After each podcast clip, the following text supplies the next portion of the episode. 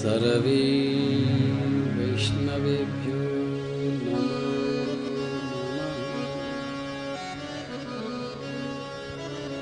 सभी को मैं याद दिला दूं, रोज की तरह आज भी हम लोग हाथ जोड़ेंगे, सिर झुकाएंगे, आंखें बंद करके गुरुदेव के चरणों का ध्यान करेंगे।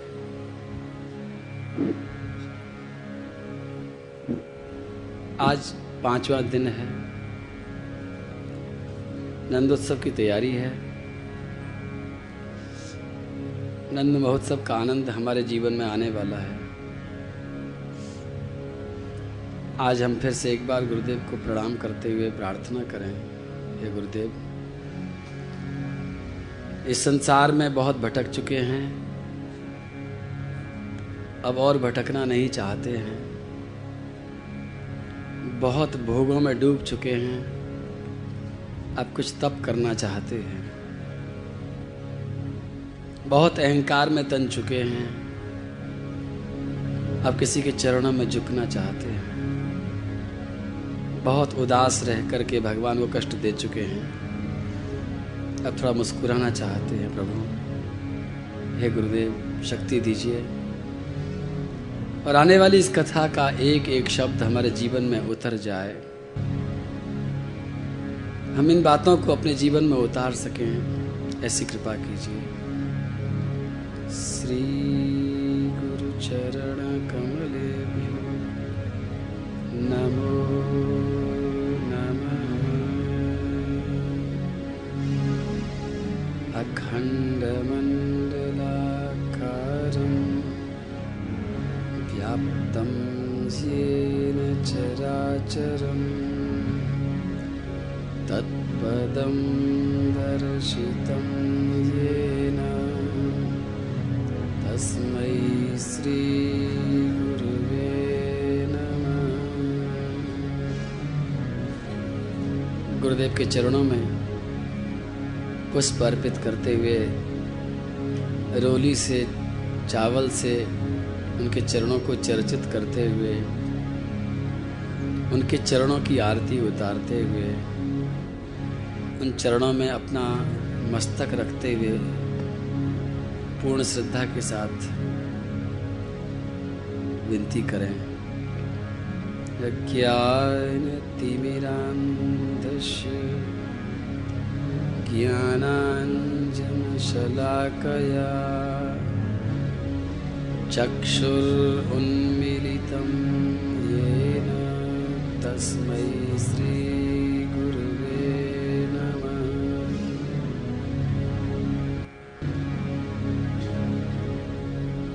गुरुर्ब्रह्मा गुरुर्विष्णु गुरुर्देव महेश्वर गुरुर्साक्षात् परब्रह्म तस्मै श्री गुरुवे नमः। तस्मै श्री गुरुवे नमः। तस्मै श्री गुरुवे नमः। बोलो गुरुदेव भगवान की जय। मुझे पूरा विश्वास है आपने जितनी श्रद्धा और भक्ति के साथ गुरुदेव को नमन किया, उनके चरणों का अर्चन किया होगा, गुरुदेव ने भी पूरे हृदय से आपके सिर पर हाथ रखा होगा, उनका आशीर्वाद जरूर मिला होगा। आओ, अब गोविंद का स्मरण करने के लिए हाथ नहीं जोड़ें, सिर भी न झुकाएं, लेकिन एक बार यहाँ से चलना है, इस शहर को भूलना है। हमारे आसपास कौन है, हम कहाँ बैठे हैं, सब कुछ भूल करके यमुना किनारे जाना है। आंखें बंद करके हम एक बार चलो, छोटी सी यात्रा करते हैं, श्री कृष्ण का दर्शन करने का एक प्रयास करते हैं, श्री कृष्ण की मुरली में डूबने की कोशिश करते हैं। आओ आंखें बंद करके मेरे साथ चलिए, आओ वृंदावन धाम, सुंदर वृंदावन धाम जिसे श्री लक्ष्मी जी ने अपने हाथों से सजाया है, जहाँ सब कुछ सुंदर ही सुंदर है। फल और फूलों से लदा हुआ वृंदावन, ऊंचे ऊंचे वृक्षों से सजा हुआ वृंदावन, पक्षियों के कलरव से गूंजता हुआ वृंदावन, मयूरों के नृत्य से उत्सव मनाता हुआ वृंदावन, कोकिलों की कूक से आनंदित होता हुआ वृंदावन। चलो उस वृंदावन में ऊंचे ऊंचे वृक्ष हैं, लता पताओं से सजा हुआ है। वृंदावन के इस वन में रोजाना श्री श्याम सुंदर अपने सखाओं के साथ गाय चराने जाते हैं, दिन भर गाय चराते हैं, शाम को लौटते हैं। और शाम के समय जब गोपियां इनका इंतजार कर रही होती हैं, उस समय यमुना भी इनका इंतजार कर रही होती है, हर पक्षी और पशु भी इनका इंतजार कर रहे होते हैं। उस सघन वृंदावन में श्री श्याम सुंदर अपने गौओं को लेकर के जब लौटते हैं, उनका अद्भुत श्रृंगार और ज़्यादा सुंदर होता है। गले में सखाओं के द्वारा बनाई गई बनमाला धारण है, कानों में मकराकृत कुंडल के झूलने का अत्यंत सुशोभित दर्शन हो रहा है। कुंचित तलकावलियों से घिरा हुआ श्री श्याम सुंदर का मुखमंडल कमल की तरह खिला हुआ, माथे पर मोर पंख का सजा हुआ वो मुकुट, श्याम सुंदर के चरणों में नूपुर, कमर में काछनी। और श्याम सुंदर जब अपने फेंट से निकाल करके मुरली को अपने होठों पर लगाते हैं, तो सुंदर सुंदर वो गुलाबी होठ, मुस्कान से सजे हुए होठ, आनंद की वर्षा करते हुए वो होठ उस बंसी में फूंक भरते हैं, उंगलियां नाचती हैं, बंसी का रव चारों तरफ फैलता है और सब लोग उस बंसी की धुन में समा जाते हैं। गौओं के चरणों से ब्रजरज उछलती उछलती श्याम सुंदर को रंगती है, बहती हुई यमुना के अंदर से कमल के फूल उछलते हैं, आकाश में उड़ती हुई पंछियों की पाँत ठहर जाती है, कूदते हुए बंदर कूदना भूल जाते हैं, घास चरते हिरण आधी घास होठ में दबा करके घास को निगलना भूल जाते हैं। जड़ को चेतन और चेतन को जड़ करने वाली मुरली, आओ हम भी इस मुरली में दो पल के लिए डूब जाएं, खो जाएं इस मुरली में।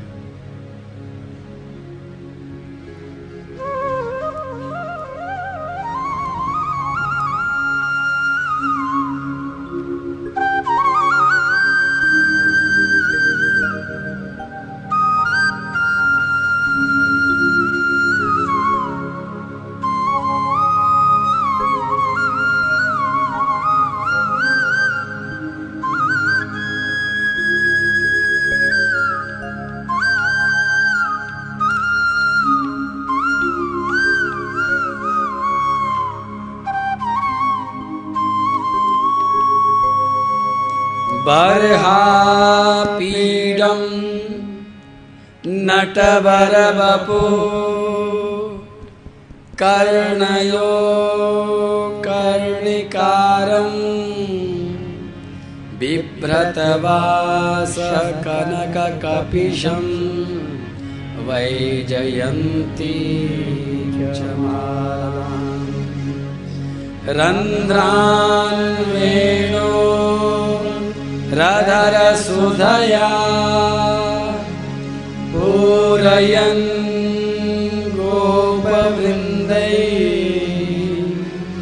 वृन्दारण्यं स्वपदरमणं प्राविशत कीर्ति कीर्ति। बोलो कृष्ण कन्हैया लाल की जय।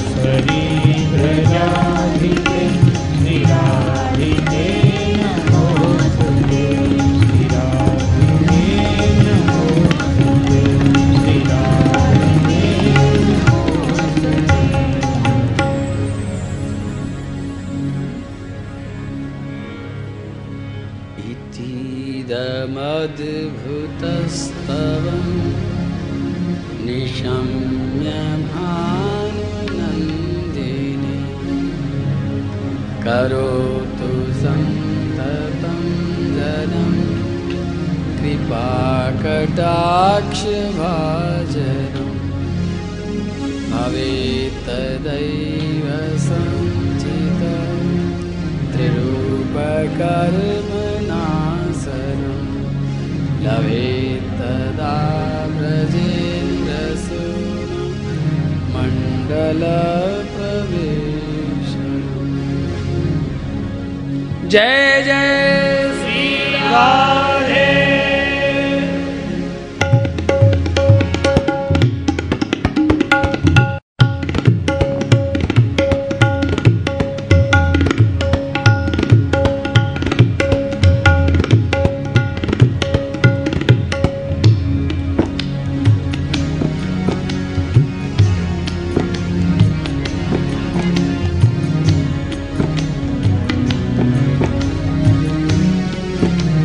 कोई भी ताली नहीं बजाए और महाराष्ट्र जी के साथ में ना बोले।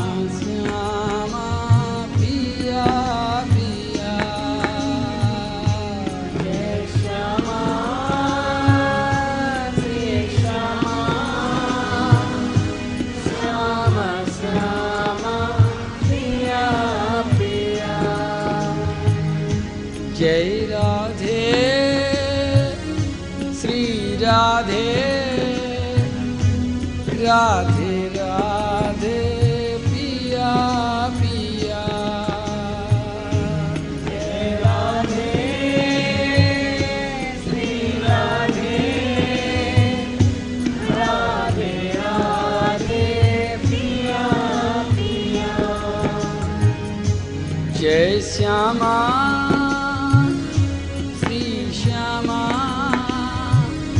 श्यामा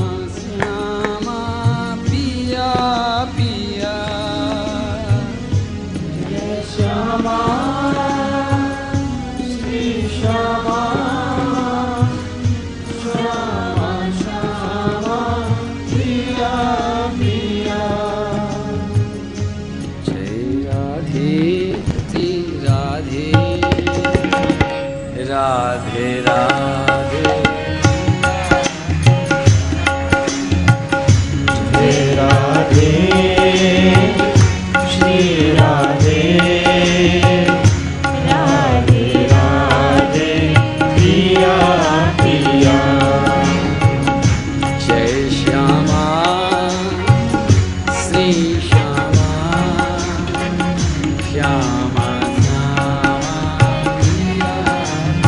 प्रिया प्रिया जय राधे राधे प्रिया प्रिया जय श्यामा श्यामा प्रिया प्रिया जय राधे राधे प्रिया प्रिया जय श्यामा श्यामा प्रिया प्रिया Radhe Radhe Priya Priya Jai Shama Shama Priya Priya Jai Radhe Radhe Priya Priya Jai Shama Shama Priya Priya Jai Radhe Radhe Priya Priya Jai Radhe Sri Radhe Radhe Radhe Priya Jai Radhe Sri Radhe Radhe Radhe Priya Jai Radhe Radhe Priya Priya Jai Radhe Radhe Priya Priya Jai Shama Shama Priya Priya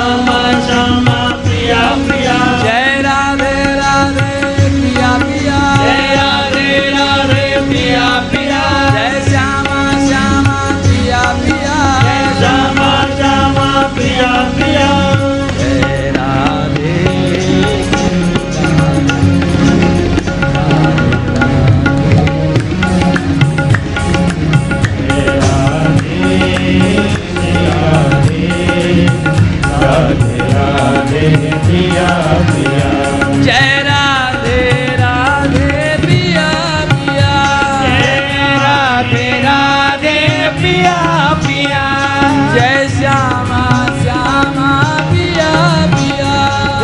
Shama Shama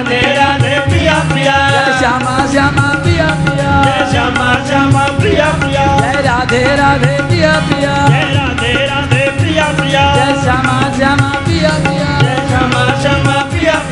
Jai Radhe Radhe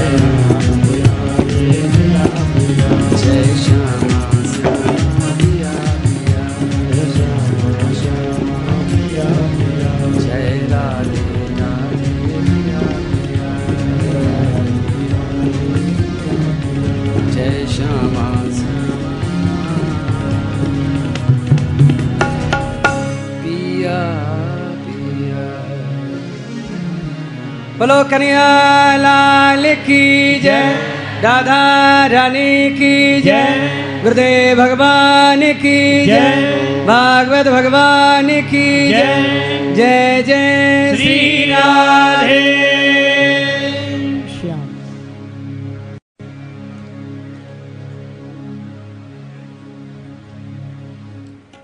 भो भो प्रजापति राजन पशून् पश्य त्वया त्वरे संज्ञापितान् जीवसंघान् निर्घृणेन सहस्रशः। एते त्वां संप्रतीक्षन्ते स्मरन्तो वै ससं तव संपरेतमया कूटैश्छिन्दन्त्युत्थितमन्यवः।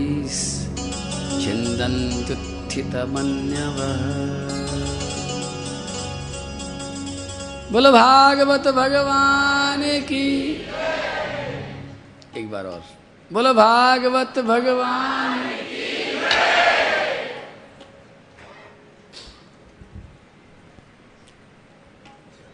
भागवत की कृपा से हम जीवन की जो जरूरी बातें थी वो समझते आ रहे हैं। ये उनकी कृपा है कि इतने कम समय में इतनी मीठी मीठी बातों के साथ बिना कष्ट दिए हमें वो बातें बता रही हैं भागवत भगवान। एक कथा आ रही है जिसमें कि श्री नारद जी महाराज कृपा करके एक बहुत बड़ा रहस्य बता रहे हैं। जरूरी है जानना, इसलिए मैं इसका वर्णन कर रहा हूँ। प्राचीन बरही नाम का एक राजा है, उसने बहुत यज्ञ किए हैं।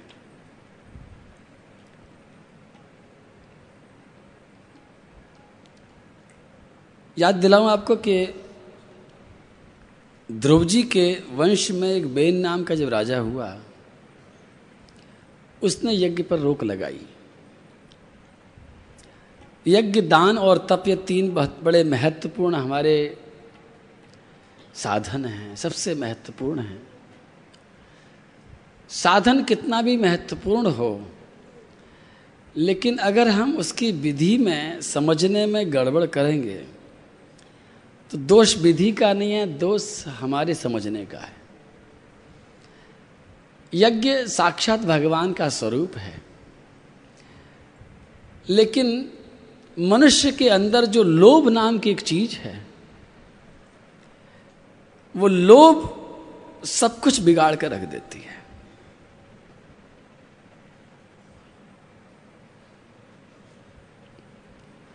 जब मनुष्य के मन में लोभ आ जाता है तो वह शास्त्रों के अर्थों को पलट देता है।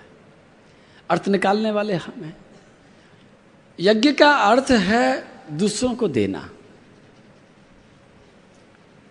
यज्ञ का सीधा सीधा अर्थ है बांटना। यज्ञ और दान में ज़्यादा फर्क नहीं है। दान व्यक्ति को दिया जाता है जिसका चेहरा हम देख सकते हैं, जिसको हम जानते हैं।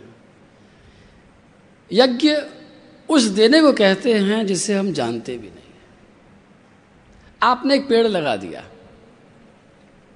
आपको नहीं मालूम कि भविष्य में इसके नीचे कौन बैठेगा, इसकी बनाई हुई ऑक्सीजन को कौन काम में लेगा, कौन इसके फल खाएगा, कौन इसकी खुशबू लेगा, कौन इसकी लकड़ी काटेगा, आपको नहीं मालूम। तो वो यज्ञ हो गया। वही पेड़ आपने लगाया है अपने खेत में, आप उसका फल भी लेंगे, उसके फूल भी लेंगे, उसकी लकड़ी पर भी आपकी निगाह है। वो यज्ञ नहीं हुआ। पेड़ तो एक जैसा ही लगाया गया है दोनों बार में, लेकिन जहाँ पेड़ लगाते समय ऐसी जगह लगाया कि हमें नहीं पता, कोई भी आ सकता है, इदम न मामा, ये मेरा नहीं है, तो यज्ञ हो गया। ये मेरा है, यज्ञ नहीं हुआ।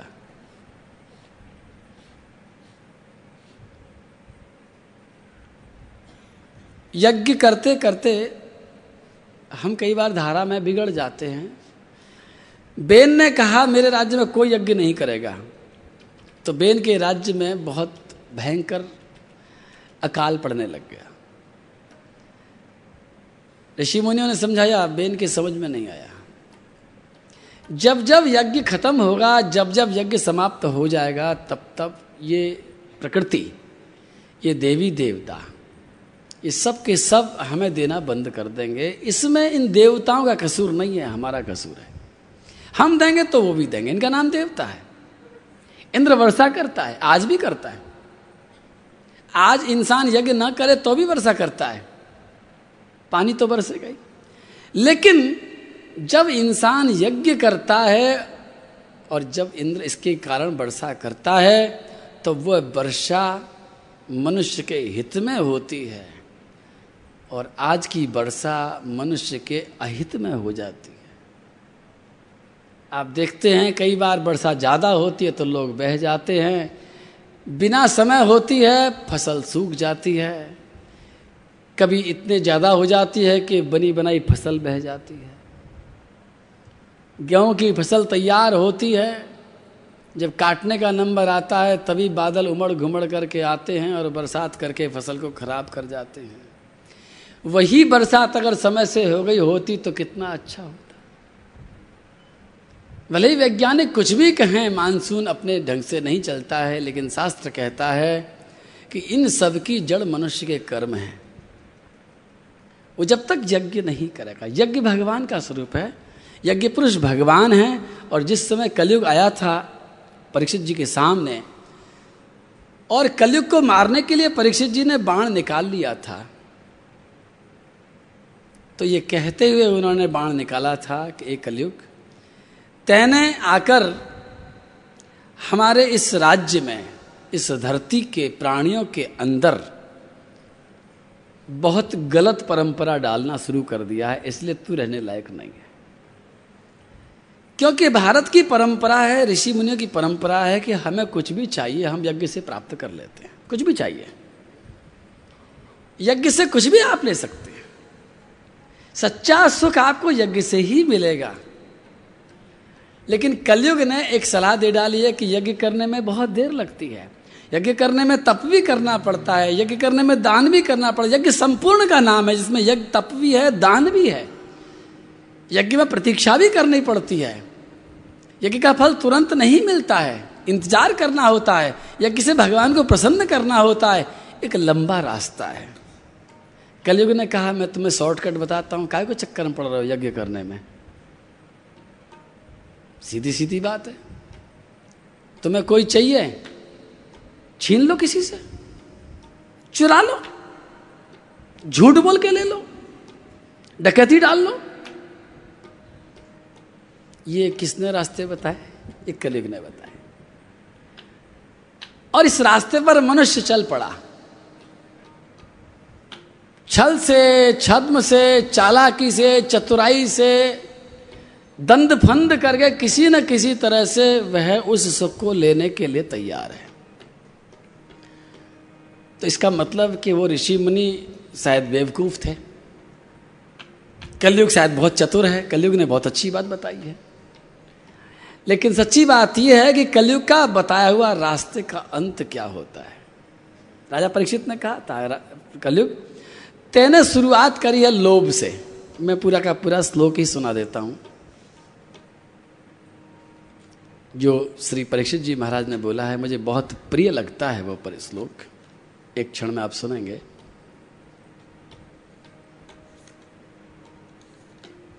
त्वां वर्तमानं नरदेव गेहे स्वनुप्रवृत्तो यमधर्मपूगः लोभो नृतं चौर्यमनार्यमंघो ज्येष्ठा च माया कलहश्च दम्भ।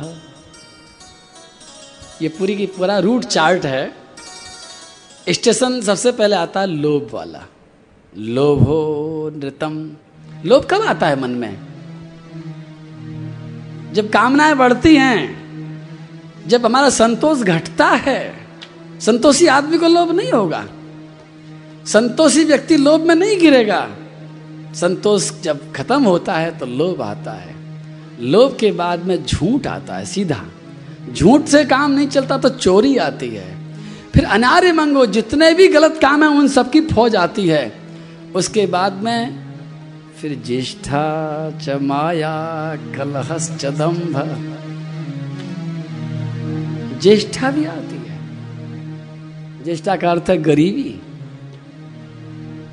लोभ से चलने वाली ट्रेन जिस स्टेशन पर पहुंचती है वहां गरीबी का स्टेशन भी तैयार है। गरीबी का अर्थ क्या है? गरीबी का अर्थ, एक गांव में एक फकीर रहते थे, उनको कुछ नहीं चाहिए था, लेकिन गांव वाले उनको फकीर समझ करके पैसे फेंक जाते थे और उनके पास में बहुत सारे पैसे इकट्ठे हो गए थे। मांगते किसी से नहीं थे, जरूरत किसी से नहीं थी, लेकिन फिर भी गोलोग फेंक जाते पड़े थे। एक दिन उन्होंने सारे पैसे इकट्ठे करके थैली में जमा कर दिए, पूरे गांव में हल्ला मचा दिया कि भाई मेरे को चाहिए नहीं थे, लोगों ने फेंक दिए हैं, मैं क्या करूँगा। इसलिए पूरे गांव में जो सबसे गरीब आदमी है वो आए और सारे पैसे ले जाए। लाइन लग गई, हम गरीब हैं, हम दे दो, हमें दे दो, हमें दे दो, हमें दे दो। अगर समझ में ना तो सबको बराबर बराबर बांट दो। फकीर ने कहा एक को दूंगा, जो सबसे ज़्यादा गरीब होगा उसको दूंगा। अब सब अपने प्रमाण बता रहे हैं, देखो मेरा कुर्ता फट रहा है, मेरे घर में रोटी भी नहीं है, मेरे घर में फूटी बर्तन भी नहीं है, मैं सबसे ज़्यादा गरीब हूँ। उनका ना, सबसे ज़्यादा गरीब तुम नहीं हो, मैं इंतज़ार कर रहा हूँ सबसे गरीब आदमी का। और जब थोड़ी देर के बाद में रथ पर बैठ करके वहाँ से राजा गुजरा उस गांव का, तो फकीर ने चिल्ला करके कहा, ओ गरीब ये थैली ले जा। राजा ने कहा तुम्हारा दिमाग खराब हो गया है, मैं राजा हूँ, खजाने भरे हुए हैं, मुझे तुम गरीब कह रहे हो, गरीबों को दो। फकीर ने कहा राजा तेरा नाम तो राजा है, लेकिन मेरी परिभाषा में तू सबसे बड़ा गरीब है। ये गरीब हैं, कोई 100 रुपये का गरीब है, कोई 200 रुपये का गरीब है, इनकी भूख छोटी है, इनकी ज़रूरत छोटी है, ये छोटे गरीब हैं, तू सबसे बड़ा गरीब है। खजाने के बाद में भी तेरी भूख तो बुझी नहीं आज तक। अभी भी तू सोचता रहता है कि दूसरे राज्य का खजाना तुझे कैसे मिल जाए, सबसे बड़ा गरीब तू है, ले संभाल इसको। गरीब की परिभाषा क्या है? हो सकता है आपके नगर में कोई बहुत करोड़पति आदमी हो, 50 कारें भी हों उसके पास में, बहुत बड़ी कोठी भी हो, और फिर भी मैं कहूँ कि सबसे बड़ा गरीब वही है, क्योंकि उसे हो सकता है अभी 100 करोड़ की और ज़रूरत हो। ज्येष्ठा च माया कलहश्च दम्भ, और गरीबी जब आती है तो माया भी अपना तांडव नृत्य करती है, कलह भी आता है और दम्भ भी होता है। ये यात्रा है कलयुग के बताए रास्ते की है। अब दूसरा रास्ता भी सुन लीजिए। न वर्तितव्यम तद धर्म बंधो धर्मेण सत्येन च वर्तितव्ये ब्रह्मा वर्ते यत्र यजन्ति यज्ञेश्वरं यज्ञवितान विख्या। कलयुग तो मेरे राज्य में नहीं रहेगा, क्योंकि ये धरती यज्ञेश्वरम यज्ञवितान विख्या, जो यज्ञ को जानने वाले ऋषि मुनियों की धरती है। हम लोग किसी चीज को प्राप्त करने के लिए लोभ के रास्ते से नहीं जाते हैं, झूठ के रास्ते से नहीं जाना पसंद करते, हम गरीबी के रास्ते को नहीं जानते हैं, हमें यज्ञ का रास्ता मालूम है। हमें जो कुछ चाहिए होता है हम यज्ञ करते हैं, और यज्ञ पुरुष भगवान को प्रसन्न करते हैं, और यज्ञ पुरुष भगवान हम जितना चाहते हैं उससे कई गुना हमको देते हैं। यही फर्क है। भगवान उतना कभी नहीं देंगे जितना आपको चाहिए, ध्यान रखना। ध्रुव की कथा में सुना, ध्रुव ने कितना मांगा था। ध्रुव ने सोचा था कि बस पिताजी गोदी में बैठ जाऊं। ध्रुव ने कहा था थोड़ा बहुत राज्य मानव मन में रहा होगा। ध्रुव सोच सकता था कि 36,000 वर्ष का राज्य मिलेगा और उसके बाद में भगवान की गोदी मिलेगी। भगवान कभी उतना नहीं, भगवान तो जब देते हैं तो देते नहीं हैं, वो बरसते हैं। 2 तरह का पानी आप पी सकते हो, एक आप बोरिंग का पानी पी सकते हो, एक आकाश से गिरता हुआ बरसात का पानी पी सकते हो, और दोनों में बहुत फर्क है। बोरिंग का पानी खारा होगा, उसमें TDS ज़्यादा होंगे, उसमें कड़वाहट भी होगी, और वो बहुत ज़्यादा नहीं निकलेगा। लेकिन आकाश से जब वर्षा होती है तो आकाश का पानी कभी खारा नहीं होता है। आकाश का बरसता हुआ पानी सबसे ज़्यादा मीठा होता है और तुम्हारी ज़रूरत से कई गुना ज़्यादा बरसता है। तुम्हारा बर्तन होना चाहिए संभालने के लिए। और एक बात, तुमने शायद कहावत सुनी होगी कि भगवान जब देता है तो छप्पर फाड़ कर के देता है। मैं कहता हूँ छप्पर तो आजकल नहीं है, वो लेंटर फाड़ कर के देता है, लेंटर तोड़ कर के देता है, वो देता ही चला जाता है, वो बहुत ज़्यादा देता है। मेरी हार्दिक इच्छा है कि आप जितने लोग बैठे हैं सबको भगवान खूब दे, आपकी हर जरूरत को भगवान ही पूरा करे, हार्दिक इच्छा है मेरी। वो दिन आ जाए, जल्दी से जल्दी वो दिन आ जाए जब आप मन में सोचें आएगा दिन। अगर आपने इस रास्ते को पकड़ लिया दिन वो दूर नहीं रहेगा। परीक्षित जी ने क्या कहा? परीक्षित जी ने कहा कि वो परमात्मा वायु की तरह संसार में फैला हुआ है, उसको कहने की जरूरत नहीं पड़ती, वो तो हमारे मन की बात को भी समझता है। दुनिया का आदमी नहीं समझेगा, लेकिन प्रभु को आपने प्रसन्न किया है यज्ञ के द्वारा, प्रभु को प्रसन्न किया है तप के द्वारा, प्रभु को प्रसन्न कर लिया है, तो आप मन में सोचेंगे और प्रभु सुन लेगा, प्रभु समझ भी लेगा और किसी को पता भी नहीं चलने देगा और तुमको वो चीज़ चुपचाप पकड़ा भी देगा। बोलो भागवत। कुछ धीमी धीमी सी, मेरे पर विश्वास नहीं हो रहा हो ना, इसलिए धीमी जय बोल रहे हो कि ये सब बातें पता नहीं कहाँ की कह रहे हैं। क्या मेरी आंखों को देख करके आपको ऐसा लग रहा है कि मैं झूठ बोल रहा हूँ? मैं जो भी कह रहा हूँ वो जोर जोर से कह रहा हूँ और हार्दिक इच्छा है मेरी कि वो दिन बहुत घटिया दिन होता है। मैं आपके घर मेहमान बन करके आऊँ कभी, आ जाऊँ? मैं कभी आपके घर मेहमान बन करके आऊँ और मुझे भोजन का सोचना पड़े, मुझे फिर बाज़ार में जाना पड़े कुछ खाने के लिए, मुझे जेब में से पैसे निकाल करके खर्च करने पड़े, तो ये क्या बहुत अच्छी बात होगी? अरे मैं तुम्हारे यहाँ आया हूँ और अगर तुमको मेरे से प्यार है, अगर मेरे से थोड़ा भी प्यार है, तो मेरे सोचने से पहले आप उस चीज़ को ज़रूर तैयार करके रखेंगे। रखेंगे नहीं रखेंगे? भगवान के संसार में हम आए हैं। आपकी सामर्थ्य शायद कम हो, भगवान की सामर्थ्य बहुत ज़्यादा है। षष्ठम स्कंद में एक कथा आती है,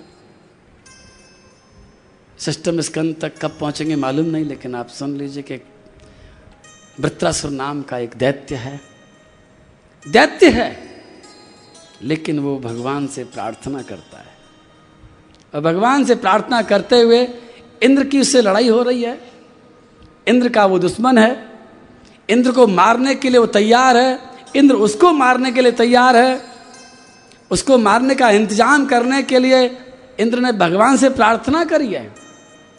भगवान ने कहा इसको मारना सरल काम नहीं है, बहुत ताकत है इसके अंदर, और वो हर दिन 1-1 मीटर चारों तरफ बढ़ जाता है, साइज बढ़ता ही जा रहा है उसका। वो जब मुंह खोलता है तो इंद्र को ऐरावत के साथ निकल जाता है, इतना भयंकर है। सारे देवता परेशान हैं और उसको मारने के लिए भगवान ने उपाय बताया कि जाओ संतों के पास जाओ, तपस्वियों के पास जाओ, दधीची से कहो अगर वो तपस्या में तपी हुई अपनी हड्डियों को दे दें तो उन हड्डियों से ऐसा एक वज्र बन सकता है जिससे ये मर सकता है। और दधीची ने अपनी हड्डियों को दे दिया था, दधीची की हड्डियों से वज्र बनाया गया था। उस वज्र में भगवान ने अपनी शक्ति और रखी है और उस वज्र को लेकर के वृत्रासुर का मारने का उपक्रम करते हैं इंद्र। हाथ कट गए हैं, खून की पिचकारी छूट रही है और वृत्रासुर कह रहा है इंद्र मैं जानता हूँ आज तू मुझे मार देगा, मुस्कुरा के कह रहा है मुझे मालूम है इंद्र तू मुझे मार देगा, लेकिन ध्यान रखना तू ठगाया जाएगा, तुझे कुछ नहीं मिलेगा, मुझे बहुत कुछ मिलेगा। त्रैवर्गिकायास विधातमस्म, बहुत भयंकर श्लोक है, डर लगता है बोलने में मेरे को, लेकिन आप लोग तो ध्यान से सुन रहे हैं इसलिए सुन ही लेना अच्छी तरह से, समझ लेना अच्छी तरह से, जरा सा भी नहीं समझोगे तो रिएक्शन कर जाएगा, पेनिसिलिन का इंजेक्शन जैसा ही है। त्रैवर्गिकायास विघातमस्मत् पतिर्विधत्ते पुरुषस्य सक्र ततोनुमेयो भगवत्प्रसादो यो दुर्लभो किंचन गोचरोऽन्य। बोलो कन्हैया लाल की जय। कह दूं अर्थ बता दो, एक सारी श्लोक में काम चला लूं, झटका लगेगा बड़ा भयंकर सुनोगे तो, लेकिन जो सत्य है मैं कहूँगा जरूर, समझना जरूरी है। अरे हाँ एक बात भूल नहीं जाऊँ, वो कैप्सूल बता दो है क्या, मंगा के रखो। समय बीत रहा है, मुझे जाने से पहले बहुत कुछ करके जाना है, बहुत सारा बता के जाना, लेकिन मुझे लगता नहीं सब बात बता पाऊँगा। लेकिन जाते जाते मैं आपको कैप्सूल दे के जाऊँगा, तो मैं शायद कल ही आपको कैप्सूल दे दूँ, परसों तो पता नहीं आप किस भागदौड़ में रहोगे, क्योंकि मेरे कोई चिंता है कि जो भागवत के भक्ति का बीज आपके हृदय में लगा है, जो छोटा सा पौधा लगा है, परसों तक तो हम सब लोग यहाँ सुरक्षित जगह पर बैठे हैं, परसों के बाद कहीं कोई बकरी न खा जाए उसको, मुझे चिंता है इस बात की।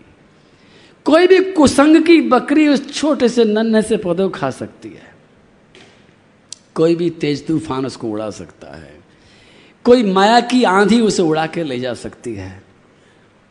एक पौधे को बचाने के लिए एक बाढ़ चाहिए, पौधे को बचाने के लिए थोड़ा सा पानी चाहिए, पौधे को बचाने के लिए थोड़ी सी खाद चाहिए, रोशनी चाहिए।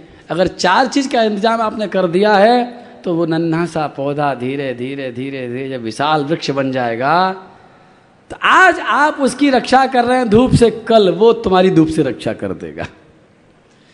आज आप बचा रहे हैं उसको बकरियों से, कल वो हाथियों से आपको बचा लेगा। उसी तरह से ये छोटा सा कृष्ण प्रेम का पौधा जो लगा है, ये जो भगवत भक्ति का पौधा जो भागवत ने आपके हृदय में लगाया है, मुझे चिंता है कि कहीं ये पेड़ बनने से पहले ख़त्म ना हो जाए। उसके लिए मैं आपको 16 बाल्टी दे के जाऊँगा। अभी 16 ही हैं मेरे पास में, 8 कमती हैं, लेकिन 16 बहुत हैं। छोटे छोटे 16 कैप्सूल में आपको देख, कैप्सूल कहता हूँ, कभी मैं उनको बाल्टी कह देता हूँ, कभी कुछ भी कह देता हूँ, लेकिन वो छोटे छोटे एक टैबलेट जैसे हैं। मेरी विनती रहेगी कि आप परसों के बाद रोज़ एक खाना, यानी रोज़ एक पढ़ना, आधी सुबह आधी शाम को, फ़ोन बंद करके चित्त को एकाग्र करके पढ़ना, और अगर हो सके तो उसको लिखना, उसका चिंतन करना, एक एक शब्द का चिंतन आप करोगे। और 16 दिन तक अगर आपने ऐसा कर लिया तो फिर मेरी गारंटी है कि कोई माया, कोई कुसंग आपके अंदर के उस कृष्ण प्रेम के पौधे को हिला नहीं सकता है। कर लेना उसको। मैंने लिखा नहीं है, लिखा तो एक बहुत महान संत ने है। कठिन था, पढ़ने में नहीं आता था, संस्कृत ज़्यादा थी, तो मैंने उसको थोड़ा सरल करने की कोशिश करी है, लेकिन आप उसको पढ़ लेना। और ये सब बात जो मैं बता रहा हूँ कहीं छूटी होगी तो उसमें आ जाएगी। तो मैं कह रहा था श्लोक त्रैवर्गिकाया सभिघातमस्मत् पतिर्विधत्ते पुरुषस्य सक्र। 4 पुरुषार्थ हैं, धर्म, अर्थ, काम और मोक्ष। ये इंसान मोक्ष के लिए कभी मेहनत नहीं करता। धर्म, अर्थ और काम के लिए ही सारा जिंदगी खर्च करता रहता है। पुण्य मिल जाए, पैसा मिल जाए, मेरी कामना पूरी हो जाए, काम मतलब बहुत कुछ। इन तीनों चीज़ों में मनुष्य पूरा जीवन लगा देता है। अच्छी बात है, लगाना चाहिए, कोई दिक्कत नहीं है। लेकिन वृत्रासुर कहता है, इंद्र समझ ले मेरी बात को कि जो श्री कृष्ण से प्रेम करते हैं और जिससे श्री कृष्ण प्रेम करते हैं, वो श्री कृष्ण फिर अपने भक्त के इन तीनों प्रयासों को अपने हाथ से ही तोड़ करके फेंक देते हैं। अर्थ, इसका अर्थ ये है कि अगर आपने श्री कृष्ण से प्रेम किया है, श्री कृष्ण की आराधना आप करने की जो सोच रहे हैं, संभल करके करना कि इसकी आदत बड़ी खराब है। इसकी आदत इतनी खराब है कि अगर आप इससे प्रेम करते हो और उसके बाद में आपका हाथ जाता है, आपका प्रयास जाता है धर्म और आम काम के लिए, धर्म, अर्थ और काम के लिए, तो इसको अच्छा नहीं लगता। ये हो सकता है आपका हाथ तोड़ कर रख दे। विघातम तोड़ देगा ये, इसको बर्दाश्त नहीं है। क्यों क्यों बर्दाश्त नहीं है? मैं फिर वही उदाहरण देता हूं आपको कि आपके नगर में कभी मैं अकेला आ जाऊं और आप मेरे को देख लें, स्टेशन से उतर रहा हूं, ट्रेन में से उतर रहा हूं, एक अटैची मेरे हाथ में है, एक बिस्तर बंद भी लेकर के आया हूं, एक बैग भी लेकर आया हूं, बैग मैंने इधर लटकाया है, एक हाथ से अटैची उठा रहा हूँ, एक हाथ से बिस्तर उठा रहा हूँ और चल रहा हूँ, और आप देख ले मेरे को, क्या करोगे? देखते रहोगे, मेरा जी प्रणाम नमस्कार। अगर आपके मन में जरा भी प्रेम होगा तो सबसे पहले मेरी अटैची छीनोगे, छीनोगे नहीं छीनोगे? अगर मैं कहूँगा नहीं तो आप कहोगे महाराज जी हाँ, चाहे मेरे हाथ में लग जाए लेकिन छीन के ही मानोगे, अटैची भी छीनोगे, बिस्तर भी छीनोगे और मेरा बैग भी छीन लोगे। और सही बात तो ये है, अगर नहीं छीनोगे तो कुछ और अर्थ निकलेगा और छीनोगे तो कुछ और अर्थ निकलेगा। ततोनुमेयो भगवत प्रसादो, अगर चार लोग खड़े हैं, चारों जानकार हैं, तो जो सबसे पहले छीनेगा उसी का प्रेम माना जाएगा, और जो बैठा बैठा सोच रहा है कि छीनने का मतलब घर में ले जाना पड़ेगा, इसका मतलब है अनुमान किया जाता है। वृत्रासुर ने कहा जिस प्रकार प्रेम की भाषा नहीं होती है, प्रेम में शब्द का प्रयोग नहीं होता, प्रेम तो अनुमान से पता लगता है कि प्रेम है कि नहीं है। भगवान का प्रेम इसी बात से पता चलता है कि उन्होंने हमारी अटैची छीनी के नहीं छीनी, उन्होंने हमारा बिस्तरे का बोझ लिया के नहीं लिया, उन्होंने हमारे बैग को छीना के नहीं छीना। ये तीन चीज़ के नाम मैंने क्या लिए हैं? बोले ये बिस्तरा क्या है, ये काम है, अटैची क्या है, ये धर्म है, और बैग क्या है? बोले ये अर्थ है। अर्थ, धर्म और काम के अटैची बिस्तरों का बोझ लिए लिए अब तक आप चल लिए। आपको श्री कृष्ण नहीं मिले थे, लेकिन श्री कृष्ण के मिलने के बाद ये बोझ आप नहीं उठाओगे, ये श्री कृष्ण कहेंगे लाओ ये मुझे तो। बोले अब आगे क्या होगा? अब वही उदाहरण फिर देता हूं, आपने मेरे अटैची बिस्तरा छीन लिया, अब आगे क्या होगा? बोले क्या होगा, अच्छा ही होगा। आगे तो घर ले गए अपने, और घर ले गए आपने अटैची बिस्तरा अलग रख दिए। मैं कहता हूँ जरा बैग लाना, आपको जो काय के लिए चाहिए महाराज जी? बोले मेरी पूड़ी रखी है, भूख लग रही है, पूड़ी खानी निकाल करके मेरे को इसमें से, तो क्या मेरे बैग की पूड़ी आप खाने दोगे? क्यों जी नहीं खाने दोगे ना? आप कहोगे महाराज वो पूड़ी हम खाएं, फेंकें, जो मर्जी करें, आप हमारे यहाँ की पूड़ी खाएंगे। आप पता पूड़ी खाने तो पूड़ी, फुल्का खाना तो फुल्का, रोटी खानी रोटी, चावल खाने चावल, दाल जो चाहिए हम बना के देंगे। और ज़्यादा प्रेम होगा तो कहीं ना कहीं से फ़ोन कर करा के पता लगा लोगे कि भैया ये क्या खाते हैं, पहले पता तो लगा लें। अच्छा एक बात और पूछ रहा हूँ, जब भोजन आप कराते हो तो मैं कहीं पहुँच जाऊँ आपके यहाँ पर भोजन करने के लिए, तो एक बार थाली में कितनी रोटी रखोगे? ऐसे उंगली से बता दो, एक रखोगे, दो रखोगे, तीन रखोगे, कुछ चार वाले भी हैं, कुछ दो वाले भी हैं, कुछ एक वाले भी हैं, चार से ज़्यादा कोई नहीं है। एक जने ने चार बताया, लेकिन बताओ भाई मैं बहुत बहुत खाता हूँ, ध्यान रखना, चार से काम नहीं चलता मेरा। पतला दिखने में पतला लगता हूँ लेकिन खाता हूँ तो इकट्ठा खाता हूँ, कम से कम 8-10 चाहिए मेरे को। तो फिर देखो 10 के आए तो सही है, एक जना ने 10 कहा, कम से कम 10 रख देंगे किसी ने, तो चलो मेरे मन की सी बात करी। आप मेरी बात समझ गए हैं? सीधी सी बात बता दूं कि जितना ज़्यादा प्रेम होगा उतनी कम रोटी होगी, जितना कम प्रेम होगा उतनी ज़्यादा रोटी रखी जाएंगी। नौकर को जब खिलाते हैं तो एक रोटी नहीं खिलाते हैं, उसको धर देते हैं खा ले अपने आप उठा करके। मालूम है 6 खाएगा तो 6 एक साथ ही रख देते हैं, दुखाता रहे। नौकर को 6 देते हैं, लेकिन जो अपना प्रिय व्यक्ति होता है उसको तो जितना, क्यों? बोले गरम गरम देंगे ना, ठंडी क्यों खाओगे? एक खा लो पहले, जब खत्म हो जाएगी तब दूसरी लेके आएंगे, आप ठंडी क्यों खाओगे?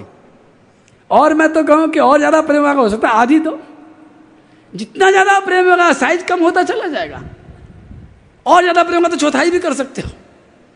और ज़्यादा अगर किसी से आपको प्रेम हो सकता है कि जी हम तो बिल्कुल दे ही नहीं देता हूँ, एक एक गसा अपने हाथ से खिलाएंगे, ये तो प्रेम की बात है। ततोनुमेयो भगवत प्रसादो। दुनिया में शायद इतना प्रेम करने वाला नहीं मिलेगा, लेकिन श्री कृष्ण अपने भक्त को इससे भी ज़्यादा प्रेम करते हैं। वो कहते हैं कि तू जमा करके क्या करेगा, मैं हूँ ना तेरे साथ, जो तुझे जरूरत पड़ेगी मैं एक एक गसा तुझे दूंगा। तत्तोनुमेयो भगवत प्रसादो यो दुर्लभो किंचन गोचरो। भगवान आपके अंदर बैठे हैं, भगवान आपको देख रहे हैं, भगवान आपको जान रहे हैं। और श्री कृष्ण को कहते हैं कि यदि उनका प्रेम नहीं है तो वृत्रासुर कहता है कि देख इंद्र, तुझे ये वज्र दे दिया, ये वज्र से तू मुझे मार भी देगा, मेरे को मारने के बाद में तुझे स्वर्ग मिल भी जाएगा, लेकिन सुन ले बात कि तुझे तो कुछ नहीं मिलेगा, मुझे जो कुछ मिलेगा। आपके यहाँ पर दो बच्चे हों और दोनों के दोनों आपस में एक खिलौने के लेकर लड़ रहे हों। माँ कई बार क्या करती है, माँ अपने काम में लगे, देखे चिल्ला रहे हैं, रो रहे हैं, आपस में लड़ रहे हैं, मर रहे हैं। माँ जल्दी भागी भागी आती है और देख लेती है कि किसके हाथ में है, किस कौन ज़्यादा रो रहा है। एक के हाथ से छीनती है और दूसरे के हाथ में पकड़ा देती है। कई बार जो खिलौना है कि तो ही करेगी, क्या करेगी। लेकिन जिसके हाथ से माँ खिलौना छीन करके दूसरे को पकड़ाती है, उस पहले वाले को अपनी गोद में बिठा लेती, आ बेटा तू मेरी गोद में खेल। एक तो व्यस्त हो जाता है खिलौने से खेलने में, दूसरा माँ की गोद में रहता है। मैं आपसे पूछ रहा हूँ, ज़्यादा भाग्यशाली कौन सा है। वही बात श्री वृत्रासुर जी कहते हैं कि देख इंद्र, तू भी उनका है, मैं भी उनका हूँ, तैने भी भगवान से ही मांगा है ये वज्र, मैंने कुछ नहीं मांगा है। तुझे तो स्वर्ग का झुंझुना मिलेगा, मुझे भगवान की गोदी मिलेगी, मैं ज़्यादा भाग्यशाली हूँ। मेरे से ये शरीर भी अभी भगवान छीनेंगे, मेरे से स्वर्ग भी छीन लेंगे। जैसे स्वर्ग तो मेरे हाथ में ही था, स्वर्ग भी छिनेगा, शरीर भी छिनेगा, और भी कुछ छिनेगा। लेकिन ये मेरा प्यारा प्रीतम इसलिए छीन रहा है क्योंकि उसको मुझसे बहुत प्यार है और तेरे से प्यार बिल्कुल नहीं है, इसलिए तेरे को दूर किया जा रहा है। तुझे दूर कर रहे हैं, मुझे पास कर रहे हैं। तत्तोनुमेयो भगवत प्रसादो यो दुर्लभो किंचन गोचरो। नहीं, मेरी जो हार्दिक इच्छा थी मैं उसे कह दूँ कि अगर आप, बहुत शर्म आती है मेरे को कि अगर हम भगवान के होते हुए भी संसार में अपने दाल रोटी का इंतजाम करने में लग रहे हैं तो अच्छी बात नहीं है। अगर आप भगवान के होते हुए भी अपने सुख की सोच रहे हैं तो अच्छी बात नहीं है। आप अपने इंतजाम में लगे हैं इस मनुष्य शरीर को पा करके, तो मैं कहता हूँ अच्छी बात नहीं है। अच्छी बात तो ये है कि आप भगवान को प्रसन्न करने में लगे रहें और भगवान आपकी हर जरूरत को पूरा करने में लगे रहें। ये आनंद की प्रेम तो इसी को कहते हैं, और ये प्रेम होना चाहिए। भागवत का लक्ष्य यही है, भागवत का अंतिम उपदेश भी यही है, और यही यज्ञ की भावना है। यज्ञ जब हम करते हैं, मन तो कर रहा है कि आज आपसे कह दूं कि आज एक यज्ञ कर देना रात को, बट सुबह से घुमड़ रहा है अंदर से, पता नहीं बहुत देर से दिमाग में चल रही है कि कह दूं कि आज रात सोने से पहले एक यज्ञ कर देना। कैसे करोगे? घर जाने के बाद में घर पे कह देना कि भाई आज एक थाली भोजन नहीं, 2 थाली भोजन बनेगा, और 1 थाली भोजन घर से लेकर के निकलना और ढूंढना कभी कहीं किसी भगवान को। ध्यान रखना, भगवान मंदिर में नहीं मिलेंगे। जिस भगवान की बात मैं कर रहा हूँ वो भगवान में, मंदिर में भगवान नहीं मिलेंगे, ढूंढना कहीं पर। एक बार टॉलस्टॉय नाम के एक व्यक्ति को भगवान ने सपना दिया कि कल मैं तुमसे मिलने आ रहा हूँ। टॉलस्टॉय बहुत खुश हो गया, सुबह से इंतजार करता रहा।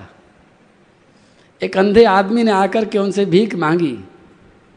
टॉलस्टॉय ने कहा आज बिल्कुल टाइम नहीं, आज भगवान आने वाले हैं मेरे पास में, तुम चले जाओ। एक गरीब आदमी ने आकर के सहायता मांगी, टॉलस्टॉय ने मना कर दिया, आज मैं बहुत बिजी हूँ, भगवान आने वाले हैं। एक छोटा सा अनाथ बच्चा आया, उसने कहा मुझे भूख लगी है, मुझे कुछ खिला दो। टॉलस्टॉय ने कहा बेटा आज तो बिल्कुल नहीं, कभी और आना, आज तो भगवान का इंतजार कर रहा हूँ, भाग जा यहाँ से। शाम तक इंतजार किया, भगवान नहीं आए, और वो शिकायत करके सो गया कि भगवान ने सपना में झूठ बोला, भगवान नहीं आए, लेकिन सपने में भगवान दोबारा फिर आए। उसने शिकायत करी, प्रभु आप झूठ बोलते हो, आपने कहा था आऊँगा, आप नहीं आए। भगवान ने कहा मैंने 3 बार तेरे पास आया, लेकिन तू मुझे पहचान नहीं पाया। उस बच्चे में भी मैं ही था, उस अंधे के अंदर भी मैं ही था, उस गरीब आदमी के अंदर भी मैं था। मैं 3 बार तेरे पास आया, लेकिन 3 बार तेने मेरे को वापस कर दिया। मैं क्या करूं? हम दरिद्र को दरिद्र नहीं कहते हैं, भागवत दरिद्र को दरिद्र नारायण कहते हैं। उसके अंदर नारायण है। ये हमारी सोच है, ये भागवत की देन है, ये सनातन धर्म का एक ऊंचा चिंतन का परिणाम है कि गरीब गरीब नहीं है कोई। सबसे ज़्यादा गरीब तो हम ही हैं, हमसे ज़्यादा गरीब और कौन होगा। वो देखने में गरीब लग रहा है, उसके अंदर नारायण को देखना है हमें। तो किसी नारायण को देखने के लिए आज कोशिश करना, 4 रोटी 5 रोटी जितनी आप खाते हैं, जो मिठाई खाते हैं, जो नमकीन खाते हैं, जो सब्जी खाते हैं, लेकर के चलना और ढूंढना किसी को कि कहीं कोई प्रभु मिल जाए। यज्ञ करने के लिए कह रहा हूँ, और उसकी मुंह में आहुति दे करके जब आप लौटोगे तो बहुत बड़ा एक यज्ञ करके आओगे। एक बार जब युधिष्ठिर जी महाराज का यज्ञ हो रहा था, दासु यज्ञ हो रहा था बहुत तगड़ा, उस यज्ञ में बड़े बड़े ऋषि मुनि थे। साक्षात भगवान श्री कृष्ण बैठे हैं, ऋषि मुनियों का अंबार लगा हुआ, सब बड़ी बड़ी बातें कर रहे हैं कि ऐसा यज्ञ तो आज तक नहीं हुआ। उसी बीच में एक नेवला वहाँ आया, और नेवले ने मनुष्य की भाषा में सारे ऋषि मुनियों को डांट लगा दी, खबरदार चुप रहो, ज़्यादा बातें मत बनाओ, कोई यज्ञ नहीं हो रहा यहाँ पर। सबने कहा कैसी बात करता है नेवले, तुझे क्या पता, हम शास्त्र जानते हैं, हम ऋषि मुनि हैं। नेवले ने कहा आप ऋषि मुनि होंगे, लेकिन आप ये मत कहिए कि ऐसा यज्ञ आज तक नहीं हुआ। इससे बड़ा एक यज्ञ जंगल में एक बार हुआ था, मेरे सामने हुआ था, मैं उसका साक्षी हूँ, और मैं तब से ढूंढ रहा हूँ कि वैसा यज्ञ दोबारा कब होगा। मुझे 1 महीना हो गया इस यज्ञ में आए हुए। आप सब संतों की झूठन जहाँ गिरती है, जहाँ झूठी पत्तल पड़ती हैं, उन सभी झूठी पत्तलों में लोट पोत होते होते मुझे 1 महीना हो गया है। और 1 महीने के बाद मैं कहने आया हूँ कि यज्ञ, वैसा यज्ञ नहीं हो रहा जैसा यज्ञ जंगल में रंतिदेव जी ने किया था। ऋषियों ने पूछा रंतिदेव जी ने कैसा यज्ञ किया था, हमको तो बुलाया नहीं, हमें तो पता ही नहीं है। नेवला बोला वहाँ किसी पंडित को बुलाया ही नहीं था, टाइम ही नहीं था बुलाने का, वेदी नहीं बनी थी, मंडप नहीं सजा था, वेद मंत्र नहीं बोले गए थे, लेकिन यज्ञ हुआ था। भाई कैसे यज्ञ हुआ था? रंतिदेव जी के राज्य में अकाल पड़ा था एक बार, सब लोग भूखे मर रहे थे। रंतिदेव जी ने अपने सारे के सारे खजाने को और सारे अन्न भंडार को लुटा दिया था। सब कुछ लुटाने के बाद में वो भूखे रह रहे थे। 1 दिन बीता, 2 दिन बीते, 3 दिन बीते, 40 दिन। 40 दिन तक वो और उनकी पत्नी और उनका बेटा और बेटे की बहू, चारों के चारों 40 दिन से भूखे हैं। 40 दिन के बाद कहीं से चारों के भोजन का इंतजाम हुआ। 40 दिन से भूखे थे, तुरंत भोजन करने बैठे, लेकिन वास्तव में ऐसे राजा थे, उन्होंने भोजन का ग्रास तोड़ने से पहले आवाज़ लगाई, अगर कोई भूखा है तो आकर के पहले वो खा ले, हम पीछे खाएंगे। और एक आदमी आया, राजा साहब मुझे भूख लग रही है। उन्होंने 1 पत्तल जो कि तुम सामने दे दी, 3 थाली बची थी, उसके खाने के बाद फिर एक आवाज़ लगाई, कोई भूखा है। एक आदमी और आ गया, उसको दे दिया। फिर सोच रहे थे कि लाओ 2 में से आधा आधा कर लेंगे, लेकिन फिर आवाज़ लगाई रंतिदेव जी ने, अगर कोई भूखा है तो आ जाओ। एक आदमी और आया, मेरे को भूख लग रही है, 1 थाली उसको दे दी, और इस तरह से 4थी थाली भी उन्होंने दे दी।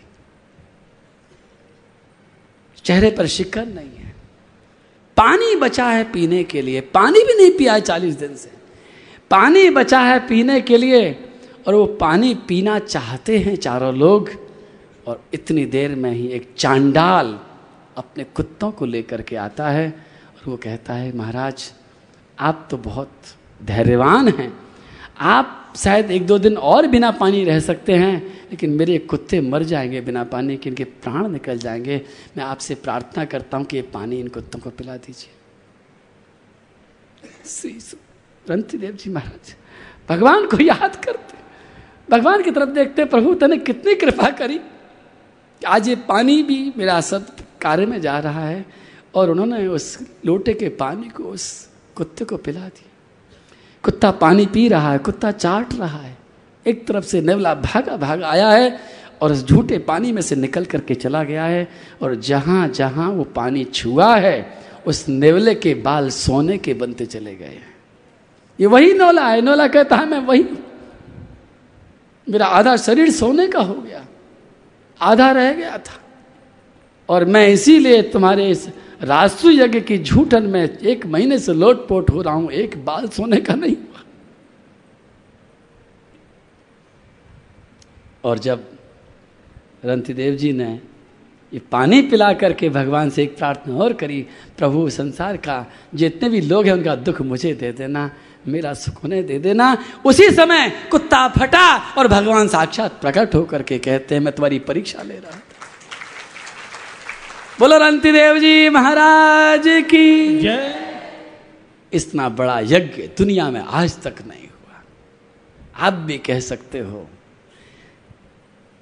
रासु यज्ञ हो रहा है, युधिष्ठिर जी महाराज कर रहे हैं, लेकिन युधिष्ठिर जी किस दिन भूखे सोए हैं? युधिष्ठिर जी तो पेट भर के खा के सोते हैं। इस कथा को सुनाते हुए मैं कहूँगा आपसे कि किसी के पास हो सकता है करोड़ों हों और किसी के पास आप में से हो सकता है 1 रोटी हो, लेकिन ध्यान रखना 1 रोटी में से आधी रोटी देना बड़ा यज्ञ है, 1 करोड़ में से 10 लाख रुपए देना भी बड़ा यज्ञ नहीं होगा।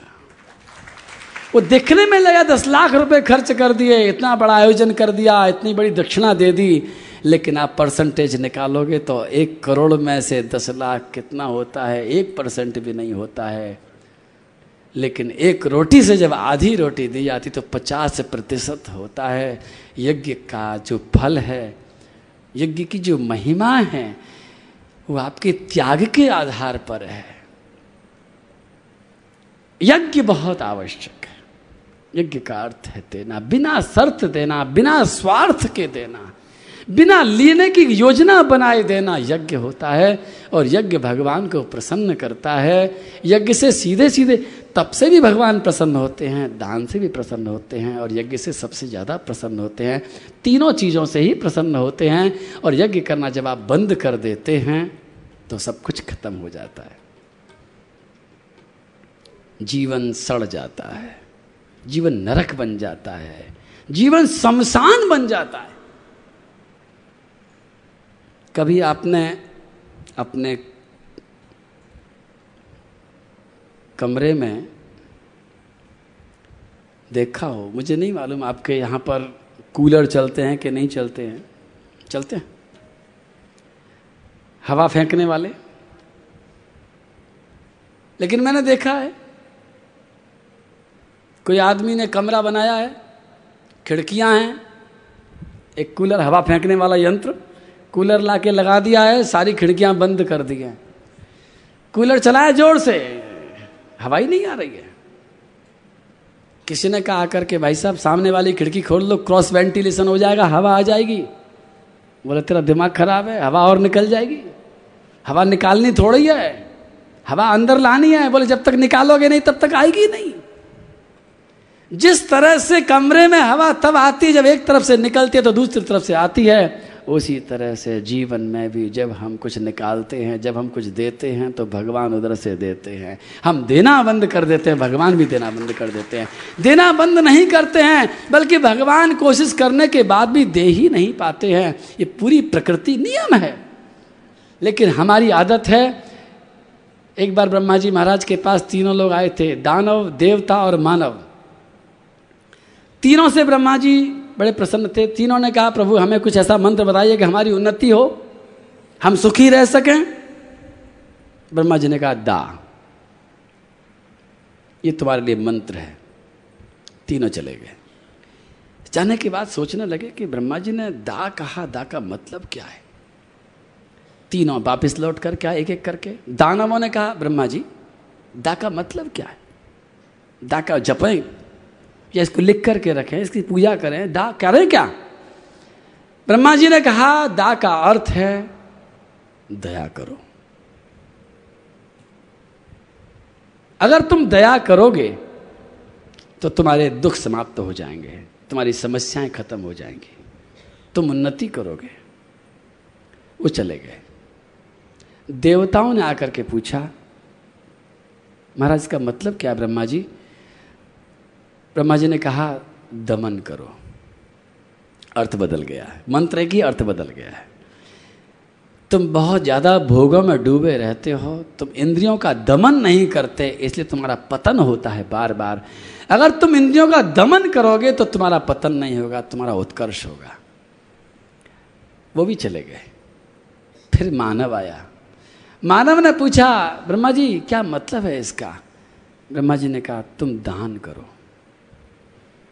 तुम सब कुछ संग्रह करते हो, सब कुछ जमा करके रखना चाहते हो, देना नहीं चाहते, तुम्हारी प्रवृत्ति है, मानव की दानव की प्रवृत्ति है दया न करना, कष्ट पहुंचाना। देवताओं की प्रवृत्ति है भोगों में डूबे रहना, और मानव की ये सहज प्रवृत्ति है सब कुछ जमा करके रखना, किसी को कुछ नहीं देना। इस प्रवृत्ति से बचने के लिए मंत्र ब्रह्मा जी ने बनाया दा। आप देते चले जाओ, देते चले जाओ, देते चले जाओ, तुम्हें और मिलता जाएगा, और मिलता जाएगा, और मिलता जाएगा। नहीं दोगे तो नहीं मिलेगा। यही यज्ञ है, यही दान है। श्री नारद जी महाराज एक भजन गा रहे हैं, लाओ मैं सुनाता हूँ उस भजन को, क्योंकि ये मन, इस मन को आज आदेश देना है, गाओ मेरे मन मोर मुकुट मुरलीधर श्री राधिका।